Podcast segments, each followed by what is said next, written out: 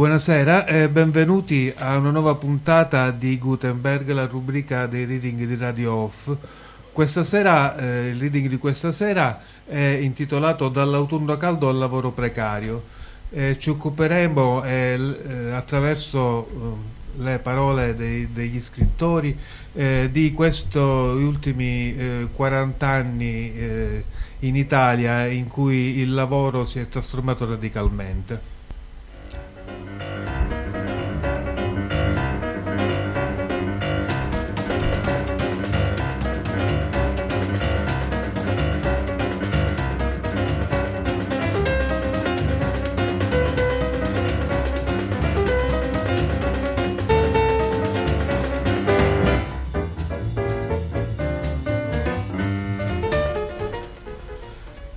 Quindi cominciamo il nostro viaggio eh, dagli anni 70. Eh, il eh, processo di industrializzazione iniziato nel dopoguerra ha eh, portato anche ad una radicalizzazione dello scontro ehm, tra, ehm, eh, tra, gli operai e, e i padroni. È ehm, un esempio tipico e, ai tempi eh, molto famoso è quello di Nanni Balestrini che eh, nel suo romanzo Vogliamo tutto eh, descrive eh, la, parla la storia di un eh, operaio meridionale che va a, a lavorare alla Fiat a Torino e che si ritrova eh, all'interno eh, degli, degli, scioperi e degli scontri eh, di piazza eh, contro appunto il, eh, i padroni della Fiat. Molti scappavano tutti insieme giù per il viale. Guardai indietro e vidi che tutti correvano e si sparpagliavano nelle trasversali. Quando raggiungemmo il cantiere c'erano già parecchi dei nostri. I poliziotti sparavano i lacrimogeni sopra le nostre teste e facevano cadere pezzi di legno e mattoni. Non potevamo più vedere che cosa succedeva giù per il viale. Tutto era fumo e grida e scoppi. Il viale era oscurato dal fumo e dalla polvere e c'erano soltanto ombre e un grande rumore di grida e di sirene e di scoppi. Alla mia sinistra sentivo il rombo e le sirene dei furgoni dei poliziotti che risalivano il viale. Due molotov scoppiarono in mezzo alla strada. C'era fumo e gas dappertutto e non si respirava. Poi i poliziotti scesero dai furgoni e corsero verso dove eravamo noi. Correvano in mezzo al fumo e con le maschere e gli scudi. Mi trovai tra molti dei nostri che correvano di qua e di là e si sparpagliavano.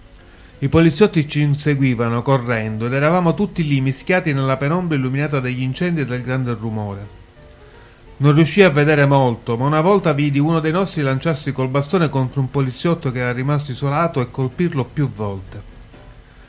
Vedemmo dei poliziotti che venivano di corsa da una trasversale alla nostra sinistra. Noi tutti alzammo i bastoni e ci lanciammo di corso addosso a loro nella penombra che ci aveva avvolto. Io mi imbattei in un poliziotto col casco e lo colpii. Quello gridò e cadde per terra con la testa in avanti. Dopo ritornammo tutti verso il viale. Dall'altra parte del viale vedemmo un gruppo di nostri che si lanciava contro i poliziotti che tornavano verso i furgoni. I poliziotti scapparono subito e tutti li inseguimmo ricacciandoli in cima al viale, dove avevano lasciato i loro furgoni coi motori accesi e coi fari che illuminavano la strada. C'era un poliziotto che alzava le, brazze, le braccia e gemeva. Vidi alcuni di nostri che aiutavano un ragazzo a rialzarsi. Vidi che era ferito e sanguinava dalla testa. Con l'aiuto di altri rinforzi la polizia conquistava lentamente il terreno. Cominciava il rastrellamento casa per casa con metodi spietati, brutali. Ma la gente non se ne andava. Operai e gente del quartiere si davano il cambio, tutti erano ormai abituati ai gas lacrimogeni e continuavano a costruire barricate. Io con altri 4-5 inseguiti da una ventina di carabinieri arriviamo al portone di una casa e lo chiudiamo. Io mi arrampico sul muretto che c'era nel cortile e capito in un'officina. In questa officina c'era una scala. La salgo e capito sul tetto di quell'officina. Tiro sulla scala. Vedo gli altri compagni che stavano sul tetto di una casa di fianco a quella dove eravamo entrati. I, I, carabinieri erano intanto riusciti a sfondare il portone e cominciavano a entrare in tutti gli appartamenti. Io dal mio tetto li vedevo che uscivano fuori sui balconi, li vedevo nelle rampe delle scale che salivano con gli elmetti e i fucili e li vedevo dopo un po' che uscivano sui balconi degli altri appartamenti a cercarci. Svegliavano la gente nel letto e controllavano. Noi per un bel po' rimanemmo lì, non potevamo controllare se i carabinieri se ne erano andati o no. Poi, delle donne dalla casa che ci avevano visti, ci fecero segno che se n'erano andati. Ci chiamavano per dirci di scendere. Era quasi l'alba. C'era un grande sole rosso bellissimo che stava venendo su. Eravamo stanchissimi, sfiniti. Per questa volta bastava. Scendemmo giù e ce ne tornammo a casa.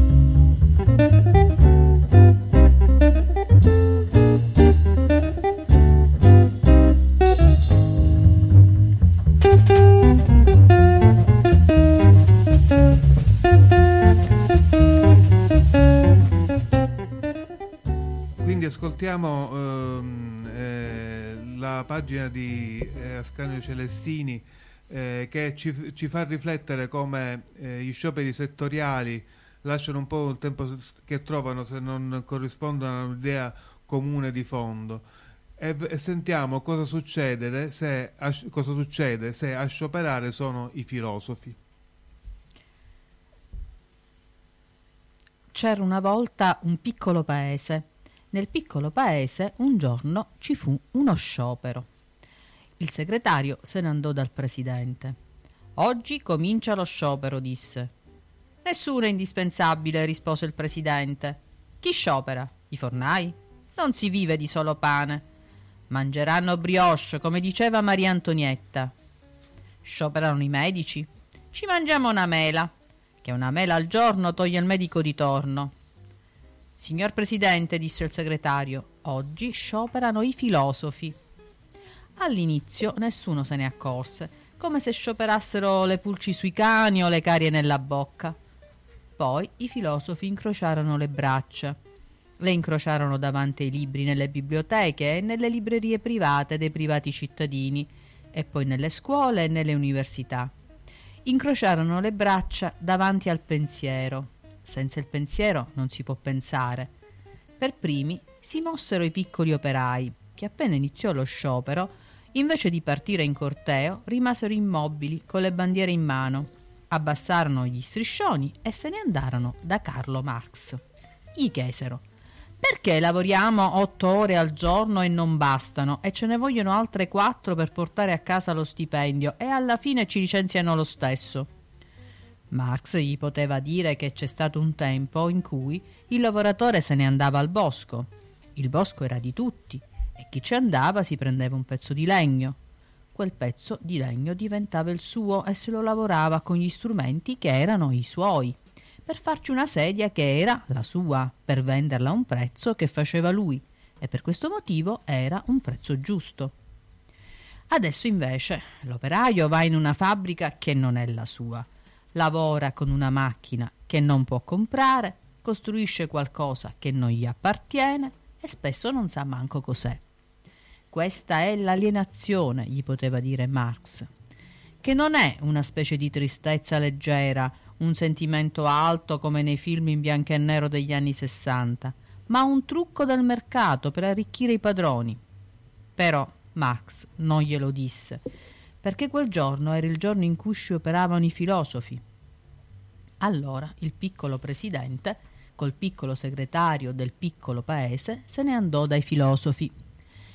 Che volete per fermare questo sciopero? chiese. E quelli gli dissero Noi vogliamo tutto, lo vogliamo subito e lo vogliamo per tutti. E il presidente non glielo poté negare. Il giorno dopo finì lo sciopero, lo sciopero dei filosofi, ma non quello dei fornai E va bene, nessuno è indispensabile, disse il presidente, non si vive di solo pane. E dopo cominciò lo sciopero dei medici e ci mangeremo una mela. Poi sciopereranno i giornalai, i giornalisti, i dentisti e dantisti. Straordinario sarebbe quel paese nel quale i filosofi fossero una categoria indispensabile. Allora, col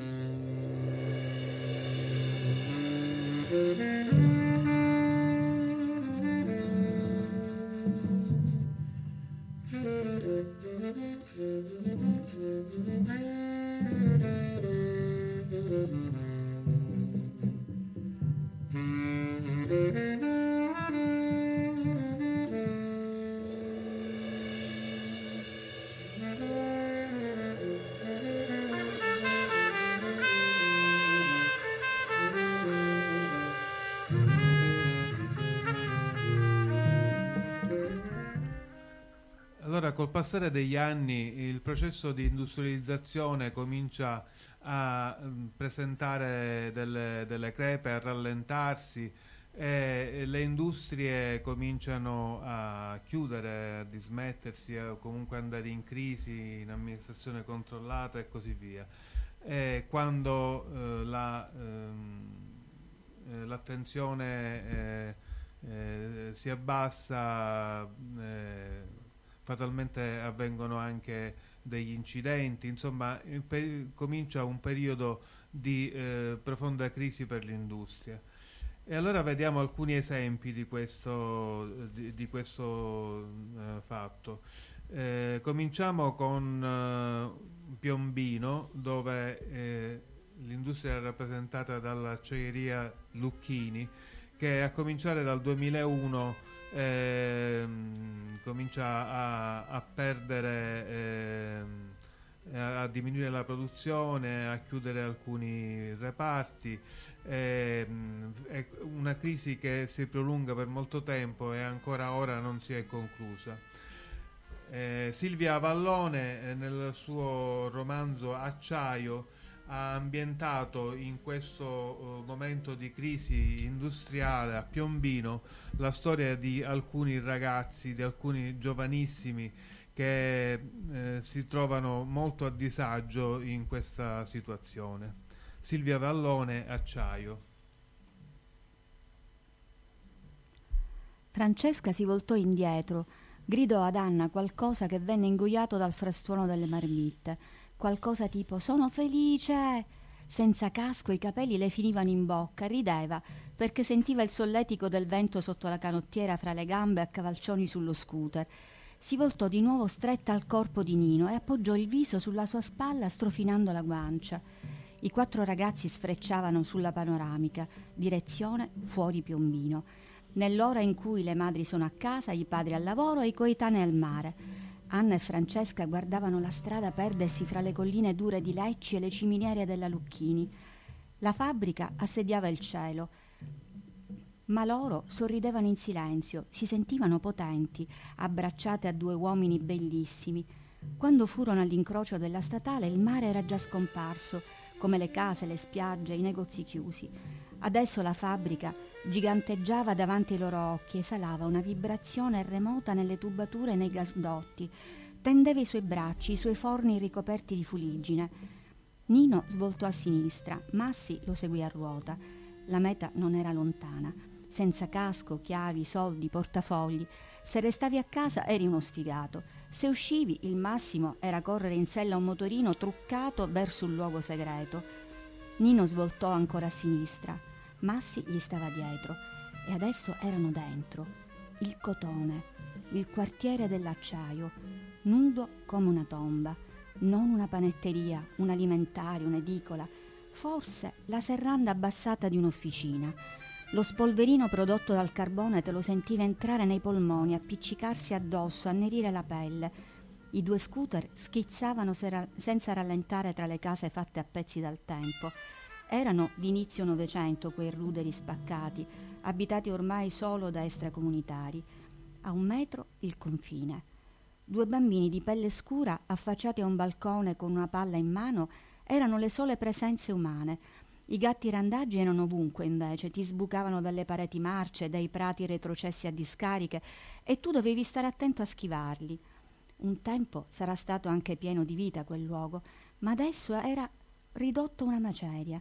I pochi panni stesi alle finestre erano grigi, pesava nelle strade e nei cortili un silenzio di fantasmi, una memoria muta, e topi e rovi dovunque, una preistoria.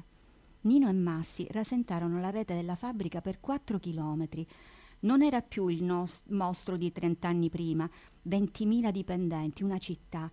Avevano ridotto il personale, smalle- smantellato alcune ciminiere e il mostro si era un po' rinsecchito. Via della Resistenza numero 2, l'ingresso principale. Qualcosa come 10 milioni di metri quadrati.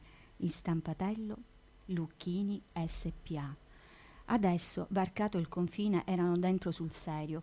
Quel ramo morto della fabbrica si era ridotto a una carcassa di ruggine. Restarono lì, tutti e quattro, impalati per un istante, abbagliati dalla luce riflessa dei metalli, la gola asciutta, il corpo bagnato di sudore, il corpo piccolo e vivo, ansimanti contro i giganti di cemento. Era un po' come stare dentro un acquario. La colata dell'altoforno laggiù infiammava il cielo, lo infettava di nebbie e veleni e ti sentivi liquefare. Sudavi, il cuore pulsava all'impazzata. Di fronte i resti di una ciminiera, più in là un capannone dismesso e al centro un escavatore con il braccio torto e la pala rovesciata, morti e roventi.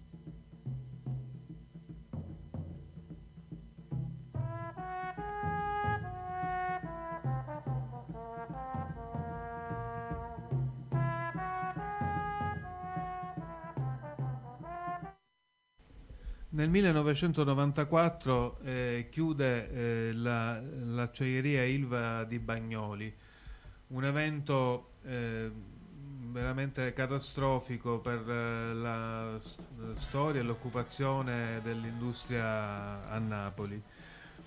Eh, lo scrittore napoletano Ermanno Rea nel suo romanzo La dismissione eh, met- eh, parla di questo avvenimento e mette in scena la storia di un operaio eh, che, eh, operaio che è, stato sempre in questa, in questa eh, eh, industria e che eh, viene messo eh, ad eh, aiutare eh, i a, diciamo, a- la, la- la dismissione del- dell'impianto che verrà ceduto ai cinesi.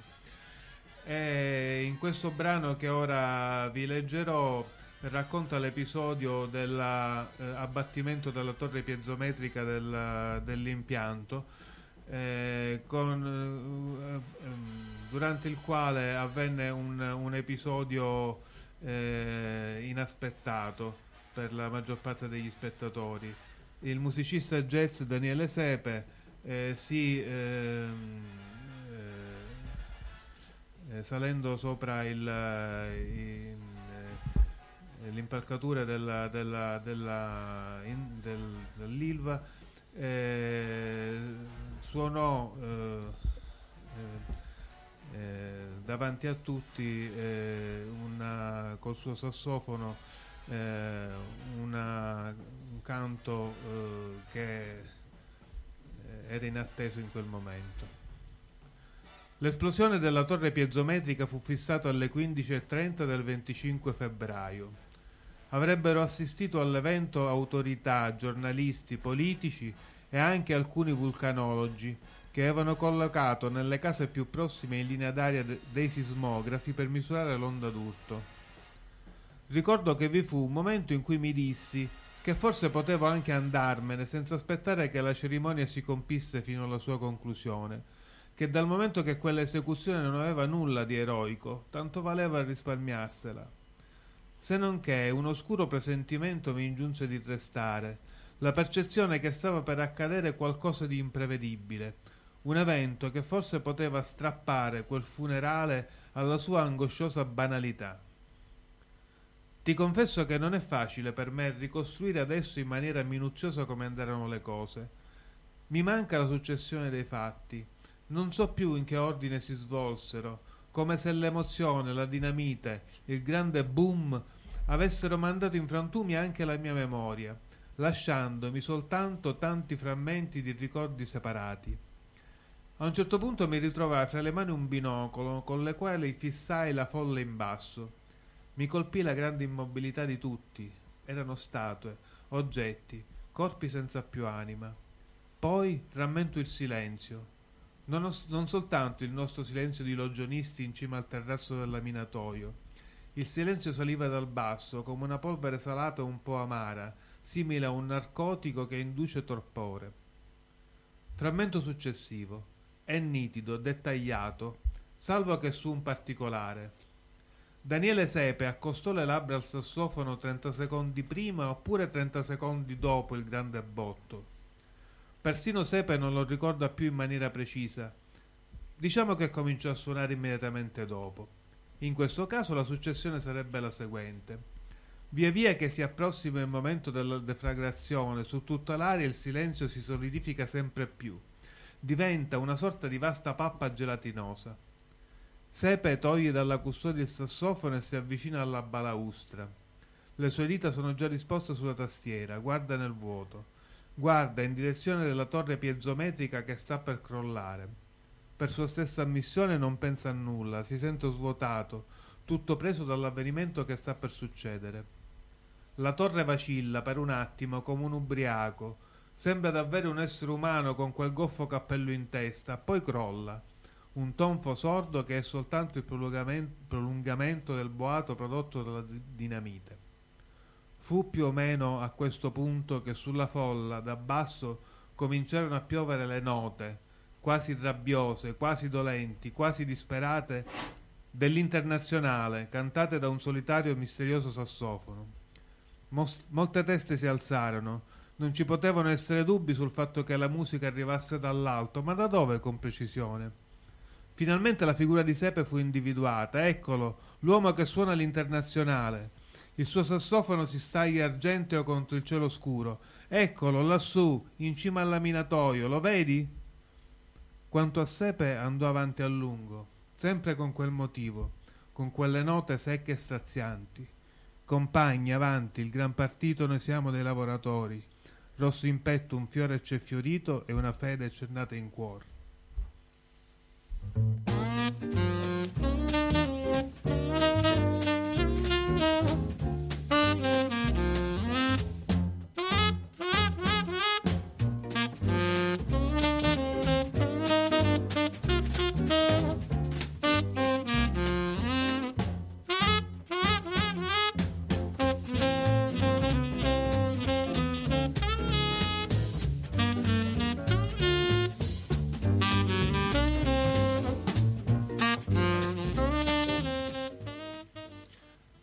Come accennavo poco fa, quando eh, le, le, industrie vanno in crisi e eh, i padroni non eh, riescono più a mantenere eh, alto i livelli eh, della produzione, la prima cosa che viene eh, trascurata è quasi sempre la sicurezza. E in questo caso eh, si verificano anche degli incidenti purtroppo anche mortali il 6 dicembre del 2007 alla acciaieria ThyssenKrupp di Torino eh, durante un turno notturno eh, una, un incidente eh, provocò un'esplosione eh, che eh, purtroppo nel, nel quale purtroppo morirono sette operai su otto che erano presenti L'unico che eh, si salvò eh, fu Boccuzzi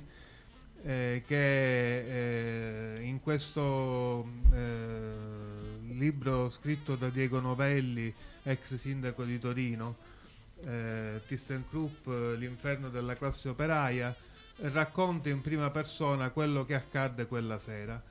Oggi Boccuzzi è deputato uh, alla Camera del PD eh, dal 2008. Succede tutto in pochi secondi, ricorda Boccuzzi. Arrivo per primo al fuoco, ho in mano un estintore. Provo a spruzzare il liquido sulle fiamme, ma non esce nulla. È scarico, vuoto, inutile. Lo butto via, mi incazzo e corro verso la parete. Intanto, dove ero io, arriva Scola. Tutto sotto controllo, però. O forse no. Il fuoco continua a crescere, comincia a intaccare i macchinari. Boccuzzi arriva ai tubi che trasportano l'olio ad alta pressione. I tubi fremono, si dilatano per il calore. Possono resistere 6, al massimo 7 minuti con quella temperatura, ma forse resistono molto meno perché sono già lesionati. Boccuzzi risale di corsa le scale, con lui anche Santino e Laurino. A distanza di una ventina di metri, sul muro di fronte alla linea, c'è il bocchettone dell'acqua. È lì che vola Boccuzzi. Le fiamme aumentano e mi rendo conto che è il caso di andare a prendere la manichetta. Santino e Laurino mi vengono dietro. Troviamo, troviamo la lancia srotolata perché spesso veniva utilizzata per fare le pulizie delle vasche. Loro prendono la manichetta e la trasportano verso l'incendio. Io resto lì per aprire il rubinetto. La mia fortuna è stata quella di essere rimasto nella zona dell'innesto. Pochi secondi e l'incendio sarà spento, si impreca. Dai, dai! Mi danno l'ok, apro il rubinetto. L'acqua fa i primi due metri dentro il tubo. Vedo che scorre verso il fuoco e manca davvero poco perché arrivi alle fiamme. È in quel momento che alzo la testa e vedo e sento. L'inferno è per Antonio Boccuzzi. Un rumore sordo, simile a quello del boiler a gas di casa quando si apre il rubinetto dell'acqua calda, ma è molto più forte è un'esplosione sommessa, uno scoppio contenuto al silenziatore, implacabile, spietato. L'inferno per Antonio Boccuzzi è una mano di fuoco gigantesca che esce dai tubi dell'olio sopra la linea 5 e inghiotta i suoi compagni. È mezzanotte e 45. Il tubo cede. È un tubo, secondo i vigili del fuoco, che non corre parallelo alla linea ma perpendicolare e non si spezza la parte rigida rimane integra, quella flessibile esplode. L'olio ad alta pressione schizza fuori come un treno in corsa. È un getto potentissimo e incontrollato. Il liquido entra in contatto con le fiamme. In termine tecnico si scatena un flash fire. Si forma una sorta di palla incandescente alta 10 metri, una nube di olio nebulizzato, un fiore mortale di goccioline di fuoco che investe i sette operai, che li ricopre come una bramma da laminare.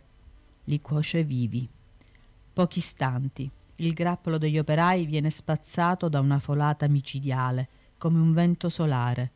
Non c'è scampo. Le fiamme in quel momento aumentano e io distinto mi avvicino per fare qualcosa, ma mi rendo conto che è impossibile. Sento là dentro i ragazzi che urlano, chiedono aiuto.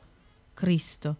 Tremo, vibro come un motore acceso, corro verso il pulpito per chiamare i soccorsi, non smetto di tremare. A mezzanotte e 48 scatta l'allarme. Il livello dell'odio è sotto il minimo, ma ormai già tutto è accaduto.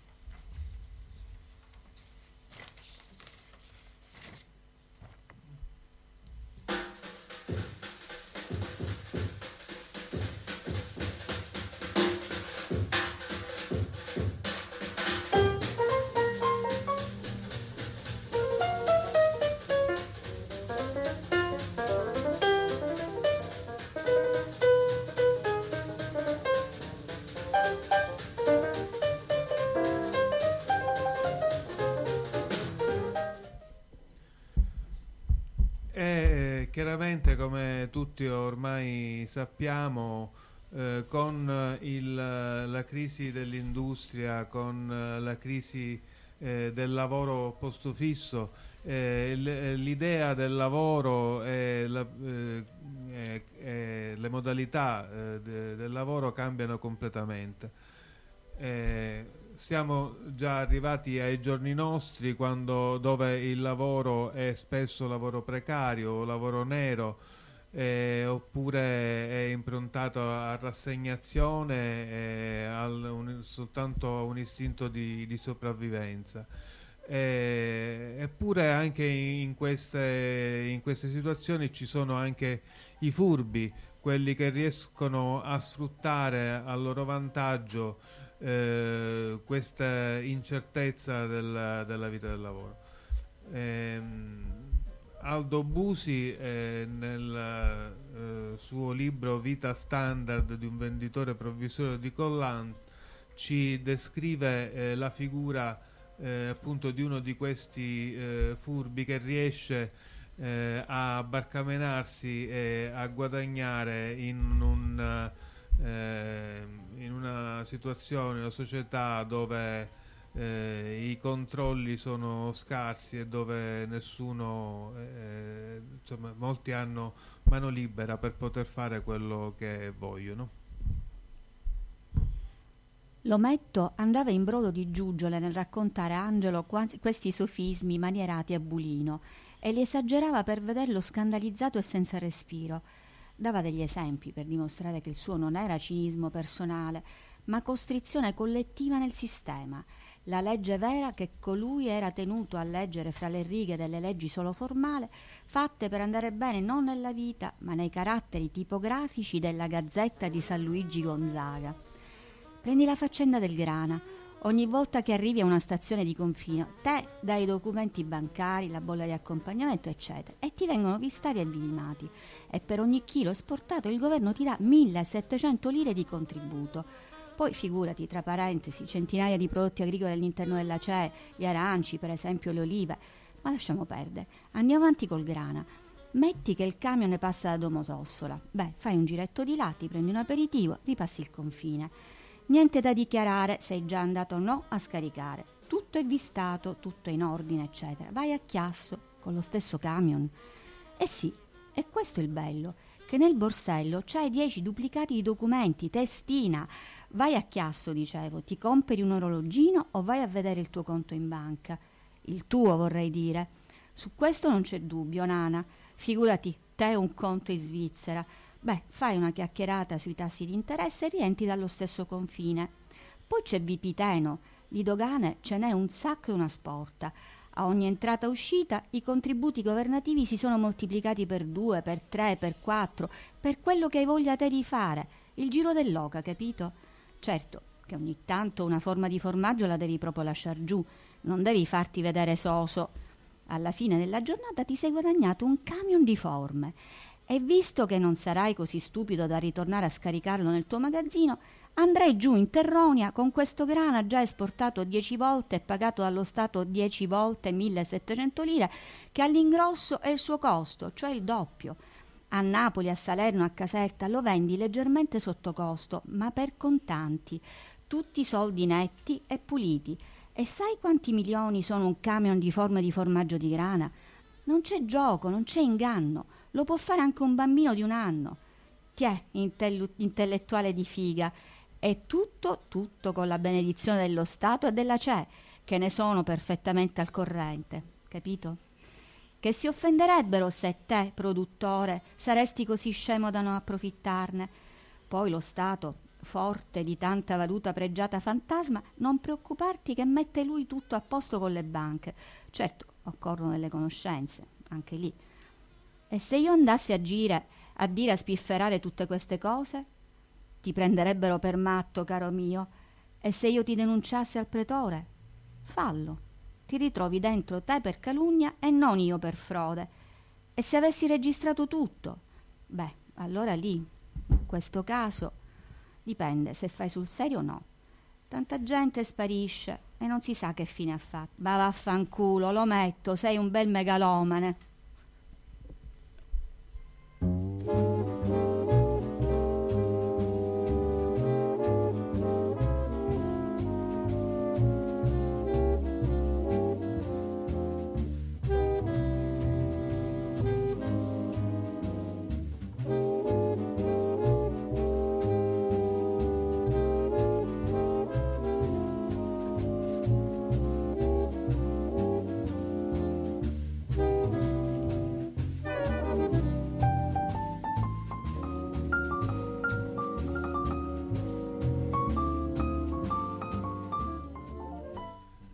Parliamo ora di lavoro nero.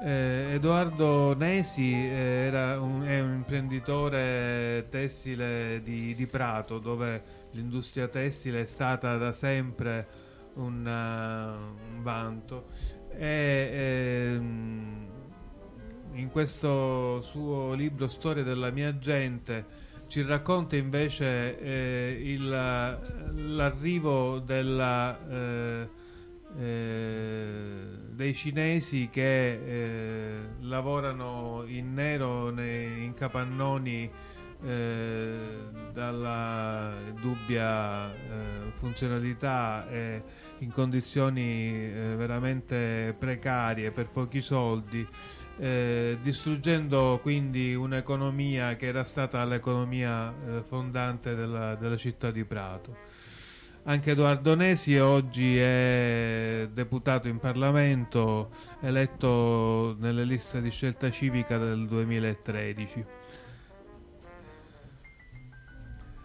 La ragazza strappa la plastica bianca della confezione sottovuoto e mostra cosa c'è dentro. Delle striscioline bianche. Se ne mette in bocca una manciata, dice qualcosa di biascicato e l'interprete traduce. È ricavato dal corno di un animale.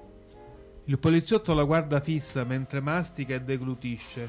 Poi si volta verso di te, dubbioso, e ti fa: A me sembra carta, e a lei? Lo guardi e non sai cosa rispondere perché è vero, ha ragione. Sembrano striscioline di carta quelle che la ragazza cinese mastica guardandoci negli occhi e sorridendo. Annuisce, ne prende due manciate e le offre al poliziotto e a me. Provate, ci dice, fa bene. Prato è la città delle domande cattive e dei cattivi pensieri. Prato ti prende per la collottola e ti infila il muso nel piscio, come facevano i vecchi e i cani che avevano sporcato dove non dovevano sporcare. Persino le parole più forti, i concetti più alti sembrano svuotarsi d'ogni significato di fronte a questa orrenda storia di incomprensione e sfruttamento fra perdenti, in cui tutti i personaggi sono vittime di una catena di disonestà dalla quale si spande un'idea marcia del lavoro. A Prato oggi legalità e legge, immigrazione, tolleranza e intolleranza, ideologia, accoglienza, razzismo e integrazione, xenofobia e inclusione diventano ferri vecchi, incapaci di aiutare a comprendere quello che succede in una città invasa da un'armata silenziosa e impaurita, che molti temono sia solo la prima avanguardia dell'invasione che verrà, ma che già oggi è impossibile da censire e da fermare con i controlli e le irruzioni e le ordinanze piccose dei sindaci, e i verbali dei vigili del fuoco, i sequestri dei capannoni, la cancellazione delle insegne in cinese e i sigilli di plastica le fettucce bianche e rosse e i lucchetti viro. È un giovanissimo esercito di ricattati che spesso non si rendono nemmeno conto dell'indegnità delle loro condizioni di lavoro e sono ben contenti di vivere e lavorare così come vivono e lavorano, murati dentro capannoni lerci come questo, perché nella Cina più profonda dalla quale vengo stavano molto, molto peggio e più fortunati guadagnavano 8 dollari al mese. Ti aggiri scosso per il capannone, la testa vuota, e ascolti il capo dei vigili del fuoco che continua a spiegare paziente ai titolari ragazzini che l'estintore non va tenuto sepolto sotto un cumulo di ritagli, ma appeso in alto, dove tutti lo possono vedere e usare in caso di incendio. Guardi la poliziotta che trova l'ennesima bombola del gas vuota proprio accanto a un giaciglio e la mostra appena spazientita al titolare. Vedi il ceccato che indica un filo penzoloni a uno dei lavoranti e gli spiega che è pericoloso, che è molto pericoloso.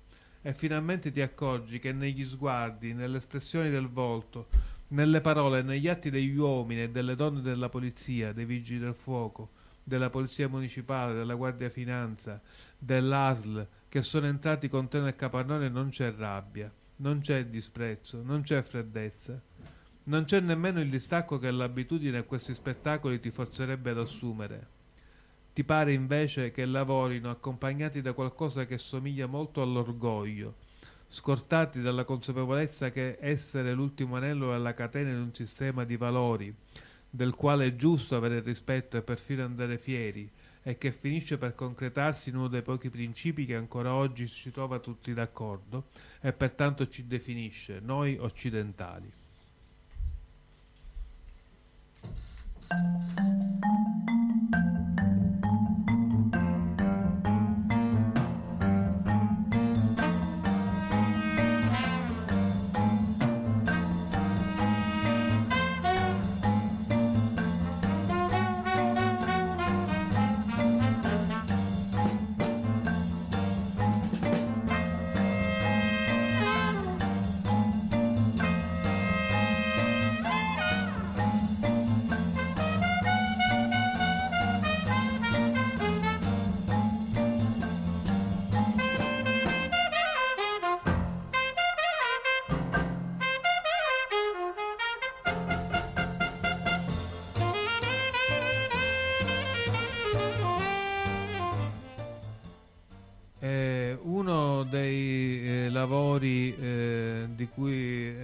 Si parla molto eh, che assorbe molto dell'occupazione eh, giovanile è quello dei call center. Eh, Michela Murgia, eh, la scrittrice eh, sarda che ha, ha, lavorato in gioventù in, in uno di questi call center e nel suo libro Il mondo deve sapere ne, ci racconta in maniera molto spiritosa e, e, oniri, e, e ironica eh, come funziona eh, la vita dentro il call center.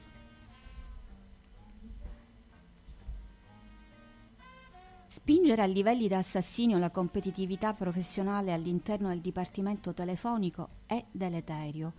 Me ne rendo conto ogni giorno. Mi domando se lo realizzi anche l'Olimpo del regno Kirby Tutte le telefoniste hanno preso coscienza che fissare molti appuntamenti è un'idiozia. Nel Vangelo secondo Bill Gates è così affermato. L'obiettivo raggiunto di oggi è la base di partenza per quello di domani. Pertanto si vola il più basso possibile, in quella zona grigia che permette la sopravvivenza minima economica e garantisce allo stesso tempo l'aura di necessaria mecro- me- mediocrità per non primeggiare mai più di due giorni consecutivi sulle altre. È innegabile che il livello di popolarità di una telefonista tra le colleghe sia inversamente proporzionale al numero di appuntamenti che riesce a prendere in più di loro. Il frutto bacato dello spirito Kirby è proprio questo. Chi primeggia è odiato perché il fantino costringe anche i brocchi a correre come stalloni per raggiungere il traguardo, ogni giorno più distante, dopandoli a dovere con premi e cotillon. Per me è un problema, essendo ormai divenuta quasi padrona delle tecniche di stupro al telefono, le casalinghe non sanno più dirmi di no. Al massimo mi dicono forse, però si sa, quando una donna dice forse vuol dire sì. Certo, quando dice affanculo, allora magari è davvero un no. Ma non succede spessissimo. Ho calcolato che la mia media, con il buon omaggio, è di un sì ogni nove chiamate drammatico per la mia vita sociale in ufficio, ma tanto anche quella sta per subire un giro di vite mica da niente. La notizia del giorno è che a breve il nostro ufficio sarà teatro di una delle più indiscrete intrusioni nella vita umana generate dalla tecnica delle telecomunicazioni, il pupillo. Codesto oggettino, sforna, sfornato dalla compagnia telefonica 3, riesce a essere inquietante quanto il Kirby, ma fa meno rumore. Herman ci ha comunicato che a causa dei, luoghi, dei, lunghi periodi di assenza dall'ufficio cui lei e il boss sono costretti per mantenere il contatto stabile con la casalinga in carne e ossa, saremo messe sotto controllo con questo oggetto CAM, un piccolo mostro guardone che sembra un ovetto pasquale e si aziona a distanza con una semplice chiamata da un cellulare. Saremo spiate. Saremo le star del loro personale reality show. George Orwell era un ottimista. Se chiacchieriamo lo sapranno. Se ci infiliamo le dita nel naso non sarà più una pruriginosa pratica intima. Se abbiamo l'abitudine di masticare il tappo della penna aziendale non ci sarà più verso di dare la colpa alla collega del turno prima. Se non telefoniamo a raffica, gli strali dell'occhio elettronico di Bill Gates lo registreranno inesorabilmente. Non potremo nemmeno mettere, come nei film di genere, una foto statica dell'ufficio con noi che ci esibiamo nel nostro massimo momento di produzione il pupillo trasmette anche l'audio. Non sarà più consentita la minima debolezza, la minima distrazione, il minimo cedimento.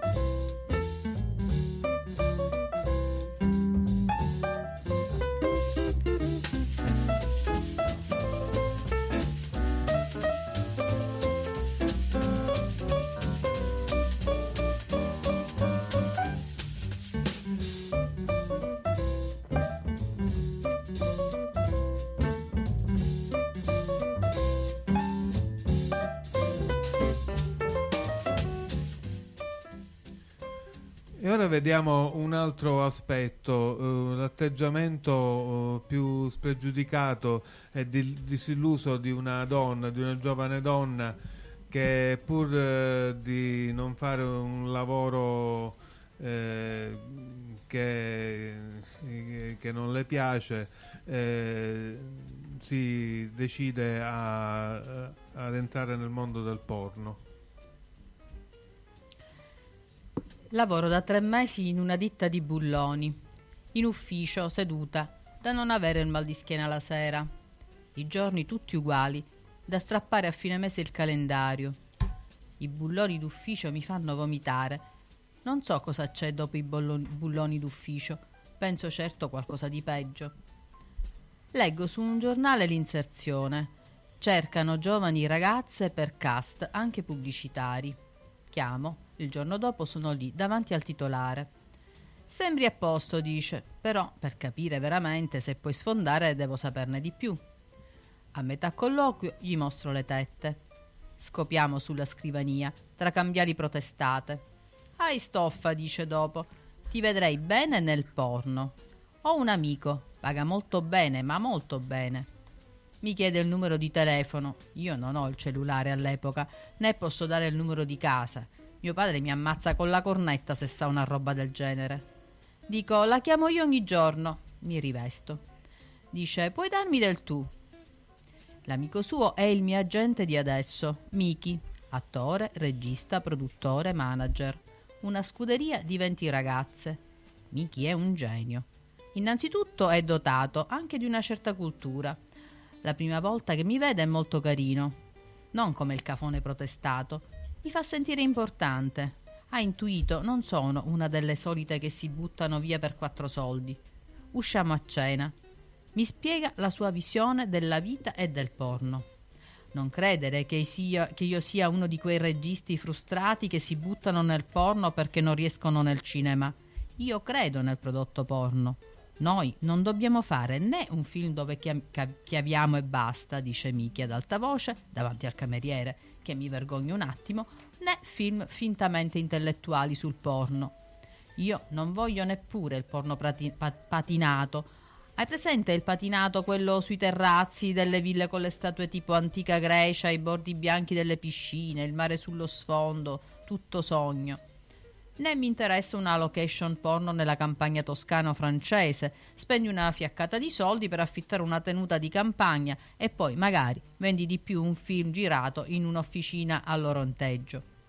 Con questo non voglio fare un porno miserabile nella stanza di un motel. Noi dobbiamo fare un prodotto porno medio. È una cosa molto sottile che ti posso spiegare solo sul set. E per fare un prodotto porno medio deve esserci un minimo di trama, ma proprio un minimo, senza esagerare nella recitazione, se no non siamo credibili. La gente non vuole Lorenzo Olivier nei porno. Sai chi era Lorenzo Olivier? Non importa, meglio, meglio. Sì, ci sono robe più di settore, fetish, sado, trans, animal, per carità, si vendono anche bene, un po' di gusti, un po' i gusti cambiano, ma uh, sono cose ancora troppo estreme per la mentalità comune. Gli estremismi non portano da nessuna parte. Se non sfondavo nel porno, diventavo deputato. Inizio come cameriere in una ricca famiglia brianzola. Per prima cosa scopo con il padrone, Miki. Ha una parrucca di capelli grigi per invecchiarsi All'inizio sono imbarazzata, scopare lì davanti a tutti. Mi aiuta Miki, averlo fatto la sera della prima cena. Inizio con uno che mi stima, che mi apprezza, che conosco, anche se qui ha i capelli grigi. Dopo Miki sono terrorizzata. Non voglio fare sesso con gli altri attori, tantomeno con l'attrice. Perlomeno con Miki e gli uomini so cosa fare. Invece non sono mai stata con una donna. Porti la colazione a Stella Cielo, dice Miki. All'inizio fa tutto lei, devi mantenere un grado iniziale di sottomissione, per poi diventare molto porca. Giriamo in una vera villa della Brianza, prestata a Miki da un amico agente immobiliare. Sbrano una sigaretta, bevo una birra al cesso per farmi coraggio. Entro in camera, porto una tazza di tè su un vassoio d'argento, la zuccheriera, una fetta di torta di mele. Poso il vassoio sul comodino. Sei bella, dice Stella Cielo. Grazie, dico.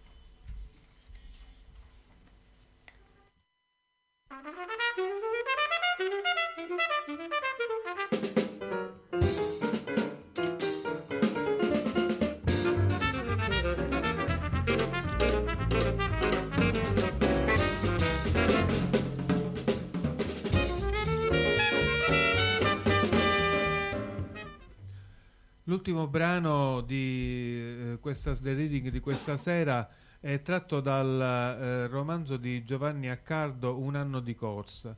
Il protagonista di questo romanzo è un giovane meridionale che va al nord per lavorare e per un anno eh, gira eh, città e luoghi eh, del, del nord Italia sempre cambiando lavoro continuamente e facendo anche le cose più assurde.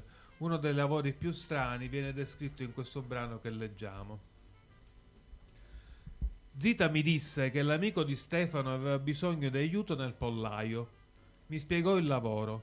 Bisognava entrare nel pollaio, afferrare i polli per le zampe, legargliele, tenendoli a testa in giù, portarli fuori e caricarli in un furgone che li avrebbe portati alla macellazione. L'indomani mattina alle sei e mezza uscii di casa per andare alla stazione degli autobus. Dovevamo prendere la corriera e alla fermata avremmo trovato Stefano che con la macchina ci avrebbe portato al pollaio. Stefano era l'unico leghista che non urlava mai, non l'avevo mai sentito insultare nessuno, però credeva ciecamente a ogni parola pronunciata da Bossi, senza vergognarsi di cambiare continuamente idea, di sembrare una trottola che ruotava su se stessa all'impazzata. Durante il viaggio in corriera non aprii bocca, ero angosciato e pentito di aver accettato la proposta di Zita. Una nausea crescente mi agitava lo stomaco. All'ingresso del pollaio il tanfo mi parve insopportabile. I polli che dovevamo prendere erano stati liberati in uno spazio delimitato di un recinto di cassette rosse di plastica. Bisognava entrare nel mezzo, agguantare i polli per le zampe e portarli fuori. Prendetene quattro alla volta, ci urlò l'amico di Stefano, due per ogni mano. Ci provai, ma mi sentivo un assassino con quella puzza che rendeva l'aria irrespirabile e la paura che i polli mi beccassero le mani. Mi guardai le mani, le avevo infilate in guanti di plastica gialli, mi parvero morte. Rimasi bloccata a guardare le mani gialle, mentre tutti gli altri rincorrevano i polli che tentavano di mettersi in salvo, provando persino a volare dimenavano le arie con furia, starnazzavano, scappando in tutte le direzioni, mi correvano fra le gambe, mi sbattevano addosso, mi sfioravano la faccia tentando di spiccare il volo. Quei polli non ne volevano sapere proprio di farsi macellare. Ero fermo, paralizzato, con le mani gialle davanti agli occhi, quelle mani che non erano più mie e con cui volevo tapparmi le orecchie. Scappai fuori, sentendo conati di vomito sempre più forti senza tuttavia riuscire a vomitare. Gli altri operai, quattro africani, mi guardarono senza fermarsi. Stefano venne a chiedermi cosa avessi. Vado via, balbettai, ritorno a casa. Scusami, dissi, ma non mi sento bene, aggiunsi come giustificazione. Mi incamminai a piedi verso il paese cercando di arrivare alla fermata del bus senza perdermi in mezzo alla nebbia. Quando fui sul bus per Padova mi sentii meglio. Guardai le mani, le toccai. Erano fredde e rosa, ma erano di nuovo mie. Mi veniva da piangere, ero mortificato per quella fuga, avvilito della mia debolezza. Avevo voglia di fumare, come se in quel momento il fumo avesse potuto riempire il vuoto che sentivo dentro, ma ero senza sigarette.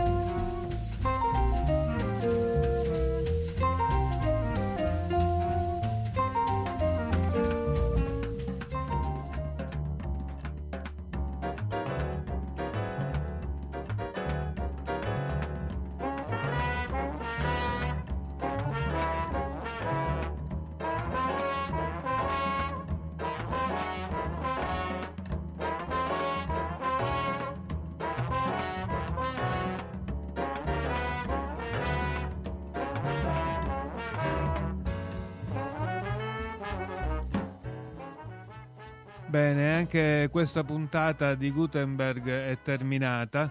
Eh, abbiamo fatto un viaggio attraverso eh, il lavoro negli ultimi 40 anni in Italia, dall'autunno caldo al lavoro precario.